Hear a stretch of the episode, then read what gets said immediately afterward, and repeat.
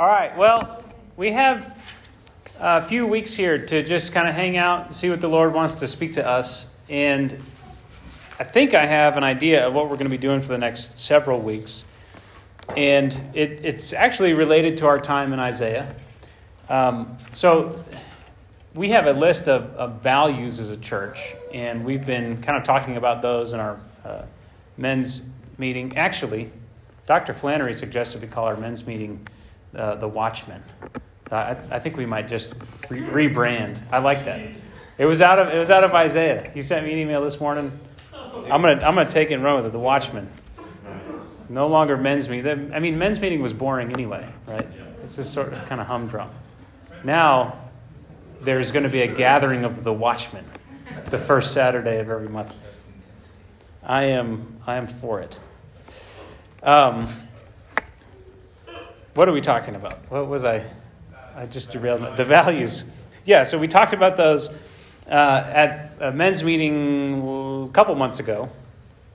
By the way, before we move on from men's meeting, uh, from the Watchman, uh, we will have a combined men's breakfast out at the camp this uh, this coming week. I think I may have sent that out on email, but yeah, we're going to be gathering with the rest of our uh, sister churches.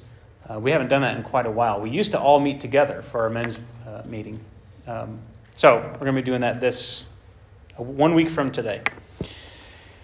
Um, so the values, and there's a list. Of, there's seven or eight of them. I always forget how many exactly. Um, but there's a grouping of three values, and they are servanthood, humility, or brokenness, and Christ in you.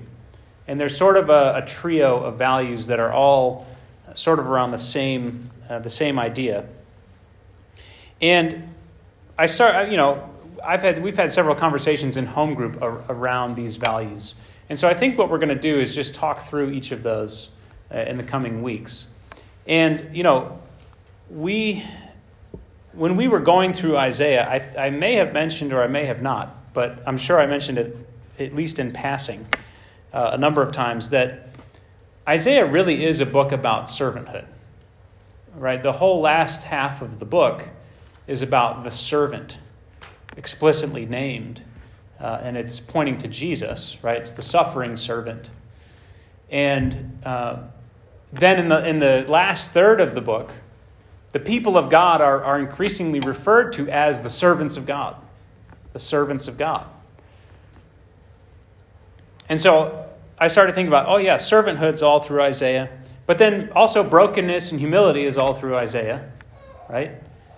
And also Christ in you is also all through Isaiah. I mean, that's the great hope of salvation in Isaiah that God's own arm will come and bring him salvation, that it's going to be God with his people and in and amongst his people that eventually leads to the fulfillment of the covenant and the promises of God and his glory reaching to the ends of the earth.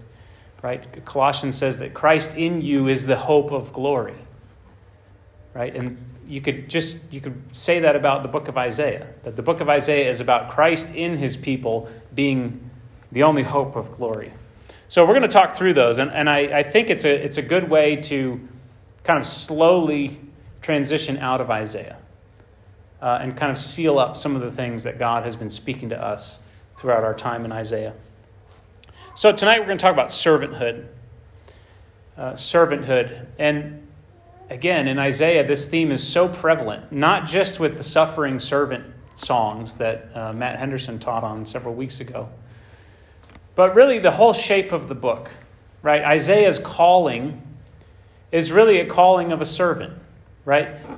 He presents five chapters of problems with Jerusalem and Judah and kind of setting the scene for what the state of things is. The children have rebelled against the master, and the, um, the Lord is trying to uh, work uh, humility into his people and try and teach them who they were really meant to be. And he says, What are we going to do about all this? And, and he, he calls one man, he calls Isaiah, and entrusts him with a message. And God does this so often. He calls one person and sends them to try and redeem the rest.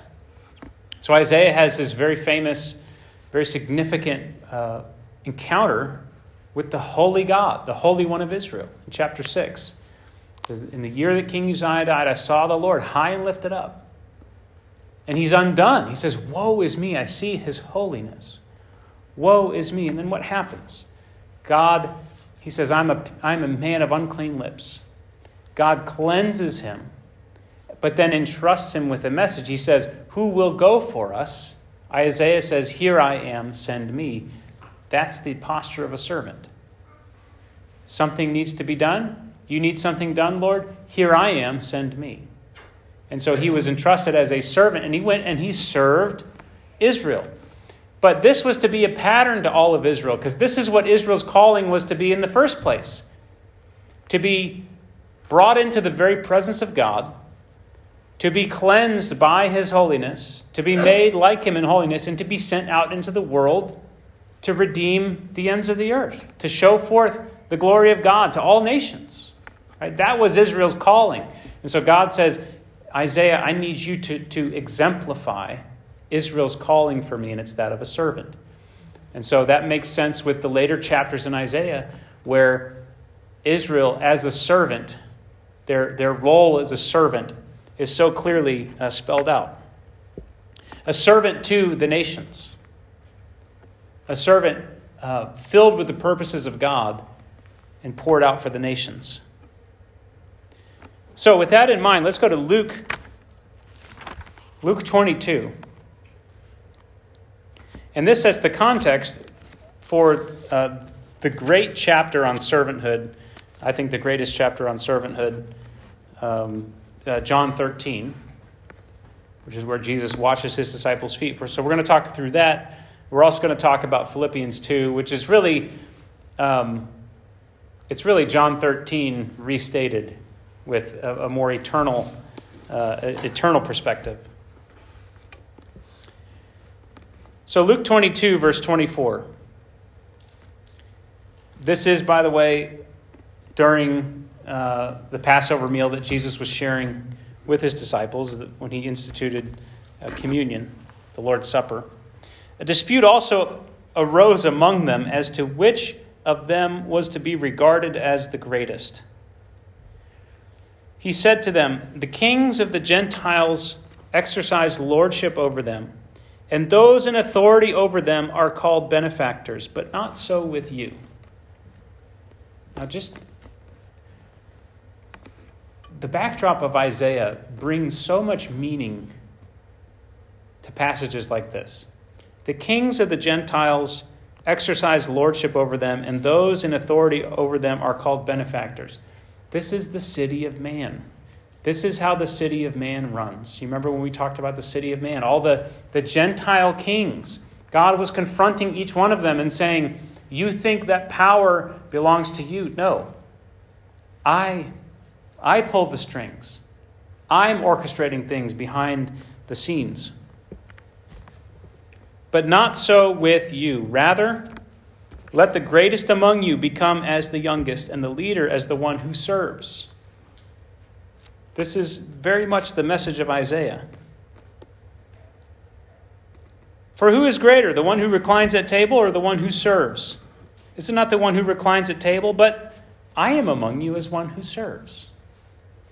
How is it that we regard the greatest, the strongest, the prettiest, the handsomest, the mightiest, the richest?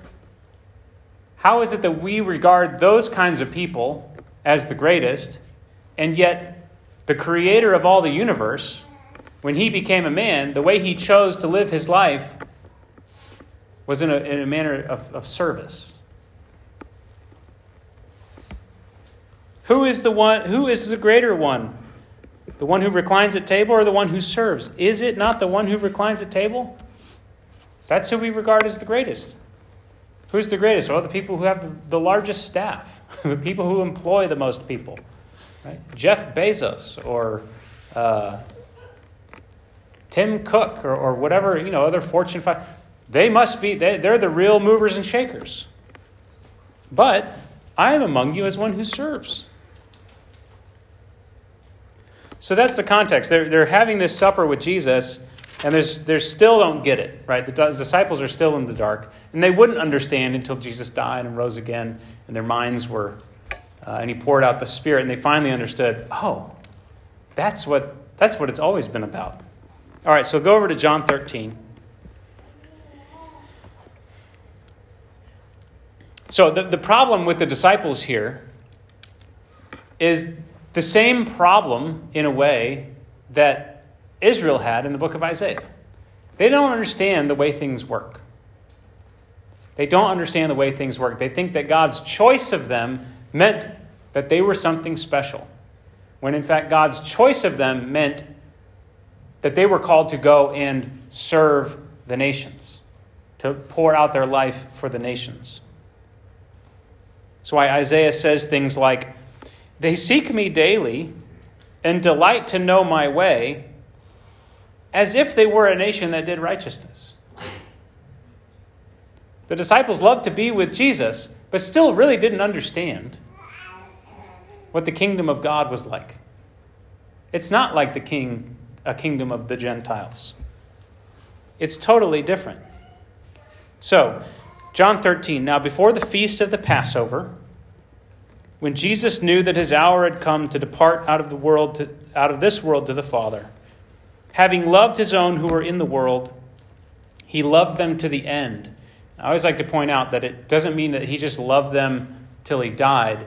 It meant that he loved them, he, he fulfilled love for them. He loved them to fullness. He completed he completed the call of love. He completed the service of love in their life. He didn't just kind of like hang on to the bitter end. No, he loved that he God the Father had a way that he wanted Jesus to love his disciples, and Jesus fulfilled that completely. All right? So he loved them to the end goal. During supper, when the devil had already put it into the heart of Judas Iscariot, Simon's son, to betray him, Jesus, knowing that the Father had given all things in his hands, so there's an acknowledgement of authority, there's an acknowledgement of wealth, right? Of entitlement. And that he had come from God and was going back to God. It's my identity. I know who I am. I know that everything that God has, has belongs to me. I know that I am chosen. He rose from supper and laid aside his outer garments, and taking a towel, tied it round his waist. Okay, this is the fundamental difference between Jesus and the kings of the Gentiles. Kings of the Gentiles know that everything in this, I, I, I have all authority, I have all uh, resource. And so, what does Luke says that the people that serve them are called benefactors. The people under their lordship are, or the people that exercise authority are called benefactors. I get something out of my position. I get something out of it from you. And Jesus, he knows his position, knows who he is, knows what he possesses, doesn't look for anything from anybody, but rather serves laid aside his outer garments, and taking a towel, tied it round his waist. Then he poured water into a basin and began to wash his disciples' feet and to wipe them with the towel that was wrapped round him. He came to Simon Peter, who said to him, Lord, do you wash my feet? Jesus answered him, What I am doing, you do not understand now. Right? You don't get it now because you guys are arguing who's over, you're still arguing over who's going to be regarded as the greatest. Guys, spoiler alert, I'm the greatest. But that doesn't even matter, right? Afterwards, you will understand. Peter said to him, You shall never wash my feet. Now, what's Peter's, why is Peter reacting like this? It's because this is the same Peter that when Jesus began to, it's the same Peter that said, You are the Christ, you are the Messiah, you are this promised one that, that we've been looking for. And Jesus said, Yes, you're right. And also, Peter, I'm going to suffer and die. And he goes, No, no, no, no, no. That's, that's not right. And he says, Wrong, Peter. Get behind me, Satan. Right? You shall never wash my feet. No, you're the Christ, you're the Son of the living God. You don't wash your disciples' feet. Jesus answered him, Hey, if I don't wash you, you have no share with me. He didn't understand that, Peter, you got to understand this. Unless I do this, unless, unless I lay aside my glory, if I just appeared before you in my complete holiness, you would evaporate. Peter, you don't understand. If, if, if I was really, if I really just took all of my authority and used it in the way that I could, everybody would just evaporate. Everything that was tinged with even a little bit of sinfulness would just. Peter, you better, you better let me wash you. I don't think you understand what's at stake here. If I do not wash you, you have no share with me. You're, you're not like me, not yet, but you will be. Simon Peter said to him, Lord, not my feet only, but also my hands and my head. He swings to the other extreme. Oh, Peter. Jesus said to them, The one who is bathed does not need to wash except for his feet, but is completely clean. And you are clean, but not every one of you. For he knew who was to betray him. That was why he said, Not all of you are clean. And when he had washed their feet, put on his outer garments, and resumed his place, and we're going to look at Philippians 2 and see how this is all just an enactment of the grand purpose of God in sending Jesus. He said to them, Do you understand what I have done for you? Which they still really don't yet. You call me teacher and Lord, and you are right, for so I am. If I, then your Lord and teacher, have washed your feet, Lord is master, which is the other, it's the counterpart of servant, right? I am your Lord, I'm your master, and I have washed your feet. So, what are we talking about here, guys? And if you call me teacher, and I have done this, right? This is this is what I'm doing as master and what I'm doing as teacher. What does that mean for you?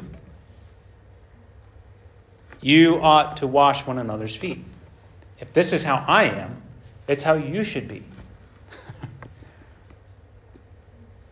I have given you an example that you should do just as I have done to you. Right? With your power, with your privilege, with your authority, with your wealth, you serve. That's what I do with my authority, my power, my wealth. I use all of that and I lay it aside to serve. A servant is not greater than his master. Listen, he's talking to people who are arguing about who's going to be regarded as the greatest. He says, okay, no, let's get things. I'm the greatest and I serve. So do the math. Complete the syllogism. A servant's not greater than his master, nor a messenger greater than the one who sent him. Right? A servant is, here I am, send me. If you know these things, blessed are you if you do them.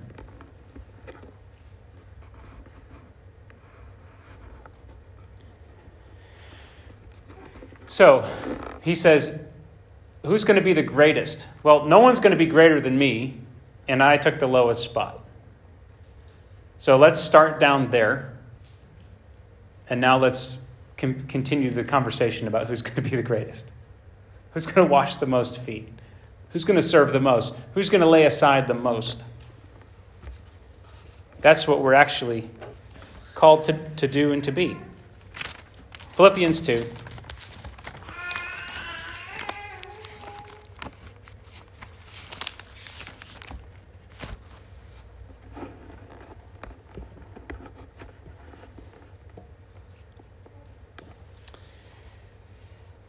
If there is any encouragement in Christ, any comfort from love, any participation in the Spirit, any affection and sympathy. Complete my joy by being of the same mind, having the same love, being in full accord and of one mind. Do nothing from rivalry or conceit. Right? These rivalry and, or, and conceit are what cause the arguments about who's going to be regarded as the greatest. And maybe you sit there and maybe you say, Well, I've never argued about anyone with anyone about who's going to be regarded as the greatest. But you have. You have. You've had a little conversation in your heart about where you sit in relation to someone else. In whatever, in whatever value system your mind contrives, whether it's looks or smarts or wittiness or uh, godliness or pages read per day in the Bible or anything like that.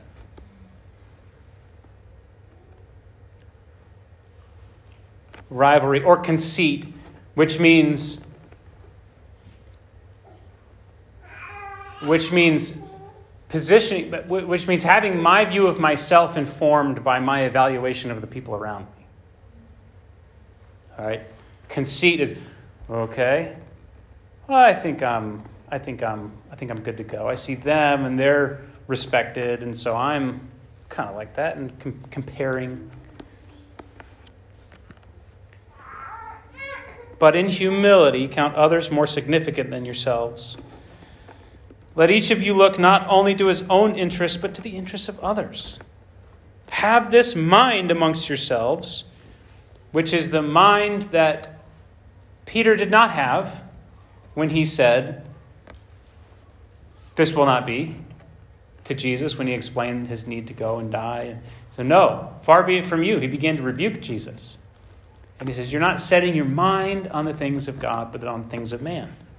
Have this mind amongst, among yourselves, which is yours in Christ Jesus, who, though he was in the form of God, and here we are again with the, the status, the position, though he was in the form of God, did not count equality with God a thing to be grasped, didn't feel the need to constantly reassure himself that, yes, he was in fact God. Okay, my position is secure, my status is secure. But he made himself nothing, taking the form of a servant, which, by the way, to be human is to be a servant. Right? He took the form of a servant in that he was in that he took on flesh. He took the form of a servant being born in the likeness of men. You see that? So, to be human is to be a servant. And being found in human form, he humbled himself and he became obedient to the point of death, even death on a cross. Therefore, God has highly exalted him and bestowed on him the name that is above every name, so that at the name of Jesus every knee should bow in heaven and on earth and under the earth, and every tongue confess that Jesus Christ is Lord to the glory of God the Father. The second member of the Trinity, the Son, the eternal Son, the Word, who was with God in the beginning, through whom all things were made, for whom all things exist took on flesh. Laid aside, as John would put it, laid aside his outer garments and tied a towel around his waist. Left heaven, left the praises of all of the heavenly hosts.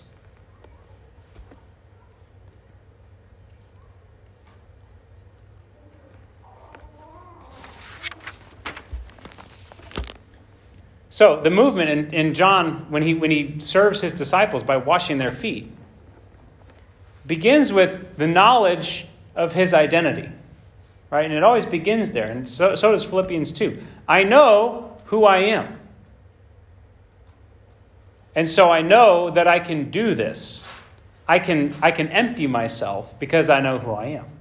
I don't have to cling to anything, I don't have to defend any of this did not consider it equality to be equal, or, or, did not consider equality with God a thing to be grasped, a thing to be used to his own advantage, a thing to have to be continually fortified. Right? He was not constantly checking his account balance. Am I still In the form of God? Yes, okay, I am. Good. I can sleep better tonight. That was a given, right? John says the same thing about knowing that all things had been given to him and that he had come from God and was going back to God. That's the identity that's required prior to servanthood.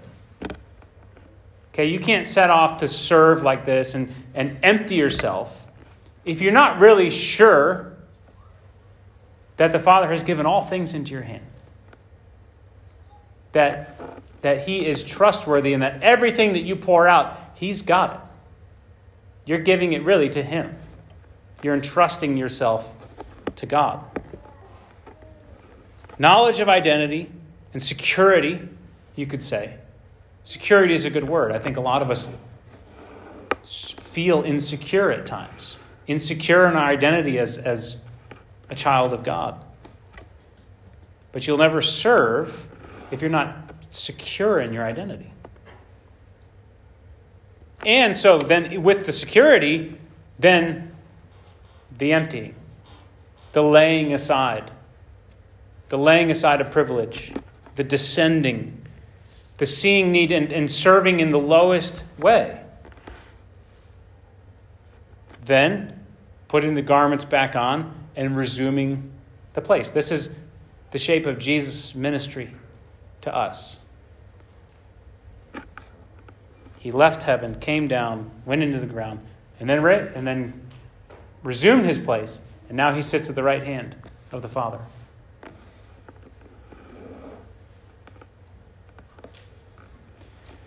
So it's not just a it's not just an example of servanthood. Um, it's a it's a microcosm of the entire project of, of salvation, of God entering into the earth, of becoming a man. The whole shape of it. All right, and so that's what Paul's pointing out here in Philippians 2. It's what Jesus did in that little, in that little word picture, in that little uh, object lesson with his disciples, but it's an eternal truth. It is the purpose of God.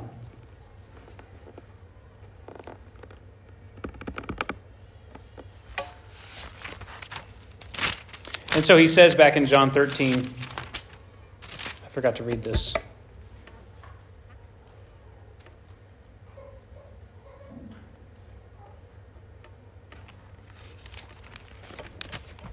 Um, in uh, verse 31.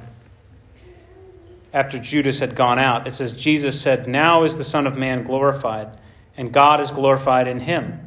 If God is glorified in him, God will also glorify him in himself. Now is the Son of Man glorified. At the, at the moment where I am pouring out my life, I'm washing my disciples' feet, I'm about to get up on the cross and die.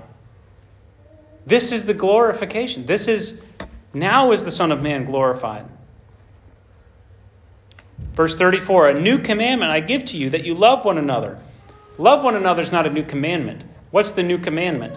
As I have loved you. This is what it looks like. You no longer get to, dis- to, to define for yourself what it means to love someone. 1 John 3:16 says, "In this we know love. By this we know love." Here's the definition of love: that he loved us and gave himself up for us probably go over and read that. 1 John 3:16. By this we know love that he laid down his life for us, and we ought to lay down our lives for the brothers. And this is talking about very practical love. Verse 17 says, If anyone has the world's goods and sees his brothers in need, yet closes his heart against him, how does God's love abide in him? How do they know the first thing about who God is? Little children, let us not love in word or talk, but in deed and truth. Praise the Lord that He loved us in deed and in truth, not just in word and talk. That's really why Jesus had to be, had to be a man, had to come down so that God could say, No, I don't just love you from up here in heaven. I love you in deed and in truth. Look at my son. He has flesh and bones.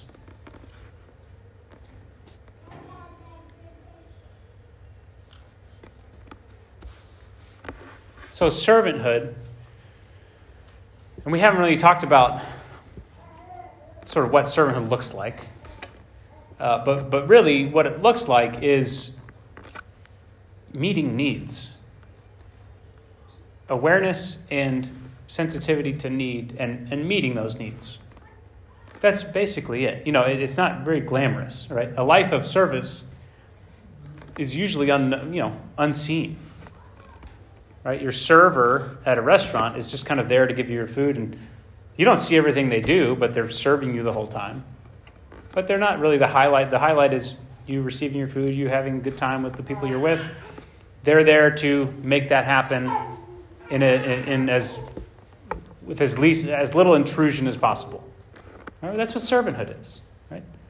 To meet the needs of others in a way that's the least intrusive, the most helpful way. A servant is also someone that just does what they're told.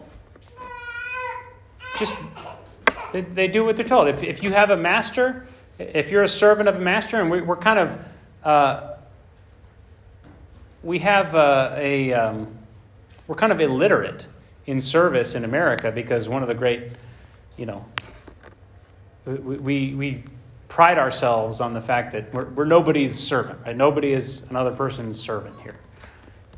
Right? We are all masters. Um, so we really don't know what it's like to, to actually serve, to have a Lord, to have a master. But we have to. We have to understand that it's about obedience. It's about hearing and doing. That's what a servant does. A servant is someone under authority. And if the master says do this, you do it. You don't have to agree with it.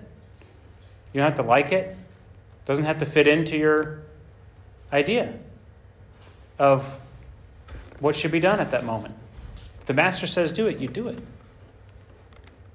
That's why Jesus says, if you know these things, blessed are you if you do them. Right? If you see a need and close your heart off against that, there's you don't really know the love of Jesus.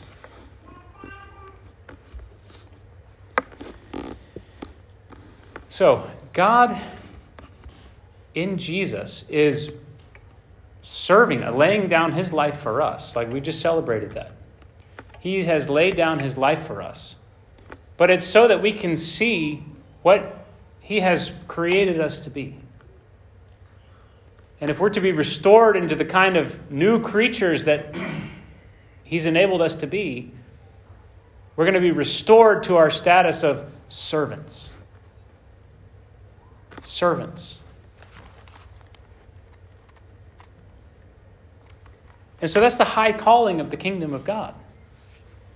We set our sights not on whatever worldly picture we have of greatness, we set our sights on service.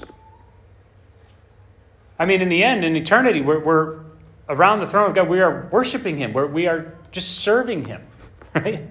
We're just serving Jesus, serving Jesus in eternity. Now, that looks, uh, it's a lot less boring than it sounds.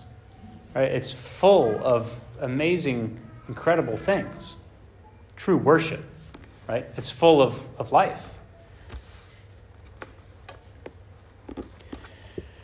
So there's several things in here that we may need to, to let the Holy Spirit speak to us. Um, one is that we we can't shrink back from Jesus when he says, No, I need to wash your feet. And we can't think that beneath Jesus because we're still messed up in our minds if we think that. We don't yet understand the way that we need to understand. We're still like Peter says, No, you don't wash me. No, that's, that's beneath you. And that sentiment might be somewhat respectable. Right? Of course, we don't want to see Jesus washing our feet. We don't want to see royalty serving. But it also reveals a misunderstanding of true royalty, of true greatness, of true glory.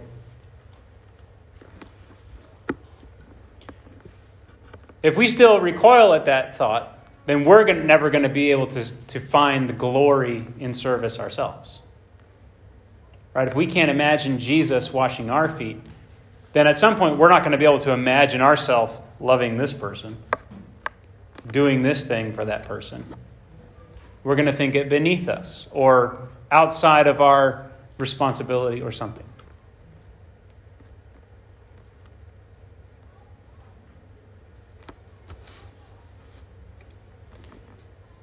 But even before that, we need to recognize that when Jesus does wash us, we're completely clean. That we have part in Him, that we have been joined with Him, that we have become His servant, that we are serving with the Master, that we can be like Him. That just as Jesus said, I have come from God and I'm going back to God, that can be the summary of our lives. Hey, I can do anything that I'm called to do. I can do any deed, I can perform any act of service because I know that I've just come from God and this is why I'm here and I'm going back to God. This, this little blip of a lifetime isn't for me to get as much enjoyment or fulfillment as I can out of life. It's for me to serve because my master came not to be served, but to serve. So I come not to be served, but to serve, to give my life. So, knowing that our identity is secure in heaven with Jesus at the right hand of the Father, that we don't have to, um, we don't have to constantly be trying to prove that yes, we are children, or yes, I am, I am loved by God. I, I just need to. I promise I'm loved by God. You don't have to prove that to anybody. You don't have to prove it to yourself. That's a fact. And you don't have to consider that fact something to be grasped.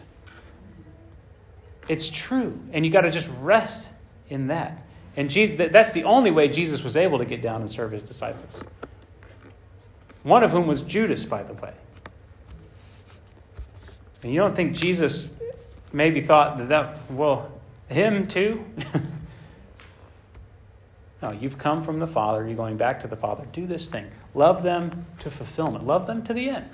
They need to see. They're, if it's not Judas, he's, he's beyond help, but the, the disciples need to see you love Judas.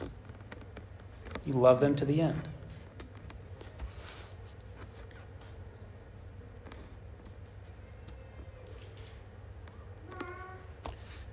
Another consideration is that if, if your eyes aren't continually opened more and more to the needs around you, you're probably not growing in the knowledge of Jesus you're probably not getting closer to Him. Right? Because the, the closer you get to Him, the more you see how He has served you and how He has left you an example so that you can go and love others. The more you know Him, the more you know Him as servant. And so the more you want to be like Him, and so the more you serve. Right? If I, your Lord and your teacher, are you a disciple of Jesus? What does He teach you? How to serve.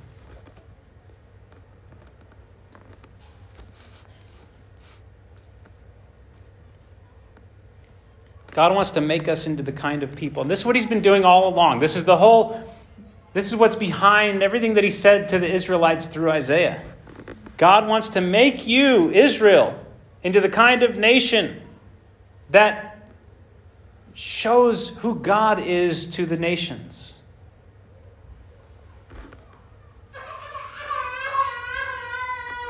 God wants to make, he wanted to make Israel into the kind of nation that would love to the very end. God wants to make us into the kind of people, into the kind of community that loves our own to fulfillment. But we have to let Him love us first. And that's really how we become servants. And then afterwards, we understand.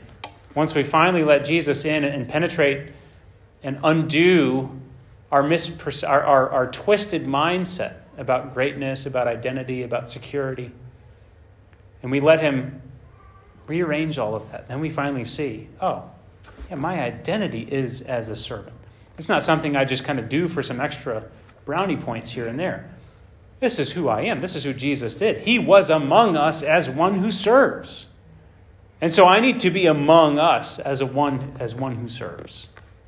That's what God is, is making us into. So, servanthood, that's kind of a broad. We may come back and talk a little more about just what a life of servanthood looks like. Uh, but we're also going to talk about humility and brokenness. Um, and that's really about the process that we undergo. It's about that undoing process, that untangling, confronting our worldly mindset, our worldly perception of greatness and identity, right? God sometimes to, has to work and, and, and move in, in unique ways to undo those things. And that's the process of breaking us. And, uh, you know, there's some great Old Testament examples of, of brokenness that we'll look at. So, servanthood, brokenness, Christ in you. Christ in you, really, I mean, we got to keep our minds set on that. Because ultimately, what's going on? We're, we can't do this, right? It's, it's the life of Jesus, it's our Lord and Master living out that life in and through us. That's, that's what we can um, set our hope on. But that's where we're headed. We'll, we'll look at servanthood. We'll probably look at uh, servanthood a little more next week. And then we'll talk about brokenness, humility, and uh, we'll finish up with Christ in you. Um, is this good? Amen? I think this is where we need to be. I think it's, it's um, you know, I felt weird moving on from Isaiah. It's like, wait, there's, there's a lot that I think we need to absorb here. So we're still kind of in Isaiah, but we're talking about these values. But Isaiah is sort of the backdrop for all of it. You can see how servanthood, how this, this idea of, I mean, what the Lord did to Isaiah is, is an awful lot like what Jesus did to his disciples. Right? Hey, no, I'm a man of unclean lips. Well, let me cleanse you and now go and bring this message to the nation. Right? This is what Jesus did to his disciples. He cleansed them. Now you go, you do this for one another, and you let the world see it. And, and people will know that you're my disciples. Right? It's, a, it's a very similar process the calling of a servant and the sending, calling, the cleansing, and the sending of a servant. Amen. So let's get let's get these ideas in our heart and let God use them to work on us in these days and, and really clarify and ask the Holy Spirit to, to make it personal for you. You know, where, where are the points of conviction uh, coming for you in all of this?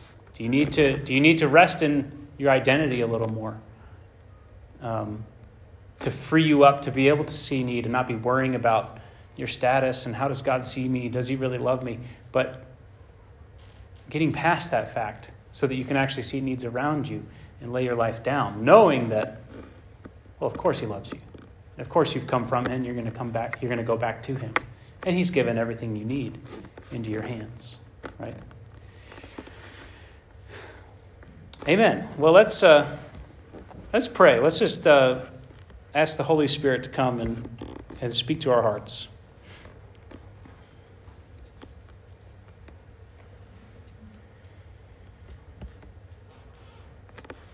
Lord Jesus, we are humbled that you uh, took on flesh and you dwelt among us. You took on the form of a servant, being born in human likeness.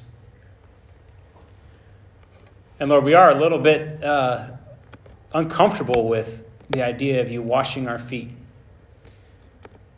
But Lord, I thank you that uh, you have revealed to us, and, and in the same way that you revealed that your disciples understood later, Lord, we understand that unless you, unless you had taken on the form of a servant, we would have been left with no hope. We would have been without a Savior in the world. Uh, but you did, and you entered into our mess, and you, you served us, and you gave us an example. And so we just want to receive that, Lord. We want that, that image, uh, this word, to, to really penetrate our hearts. Lord, where our, um, where our criteria of greatness, is really opposed to the ways of the kingdom, I pray that you would send your Holy Spirit and undo those thoughts. Lord, where we've been trying to um, trying to uh, draw near to you, but we really don't understand what it is you're calling us to in laying down our lives. Uh, Lord, just I pray that you would take blinders off of our eyes, that uh, we really would see clearly.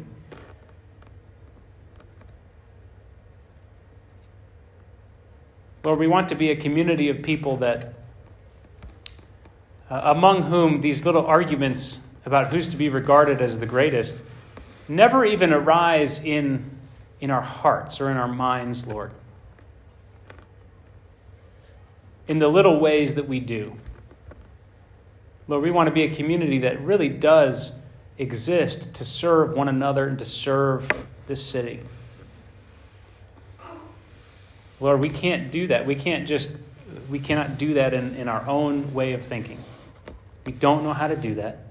But you are our Lord and our teacher, and you show us. And I pray that in these, in these few weeks, Lord, you would be teaching us and directing us deeper into this life of, of servanthood that you've called us to. Lord, make us honest with ourselves. Give us good times of conversation and, and times in the Word where uh, you can really reveal these things more deeply and clearly to us. And I pray that you would prepare us, Lord, uh, to be, uh, prepare us, Lord, for the work that you've called us to do. Lord, we know that you have a high calling on this church to, uh, to share the gospel, to, to disciple new believers, to bring many into your family. Uh, but Lord, we cannot do it if we're not servants. If we don't know uh, that aspect of you, if we don't know our identity as servants of our Master. So, Lord, do a deep work in us, do a deep work in this church in these days. We open our hearts to it, and we thank you for it in Jesus' name. Amen. Anybody have anything to, to ask or share or throw out there?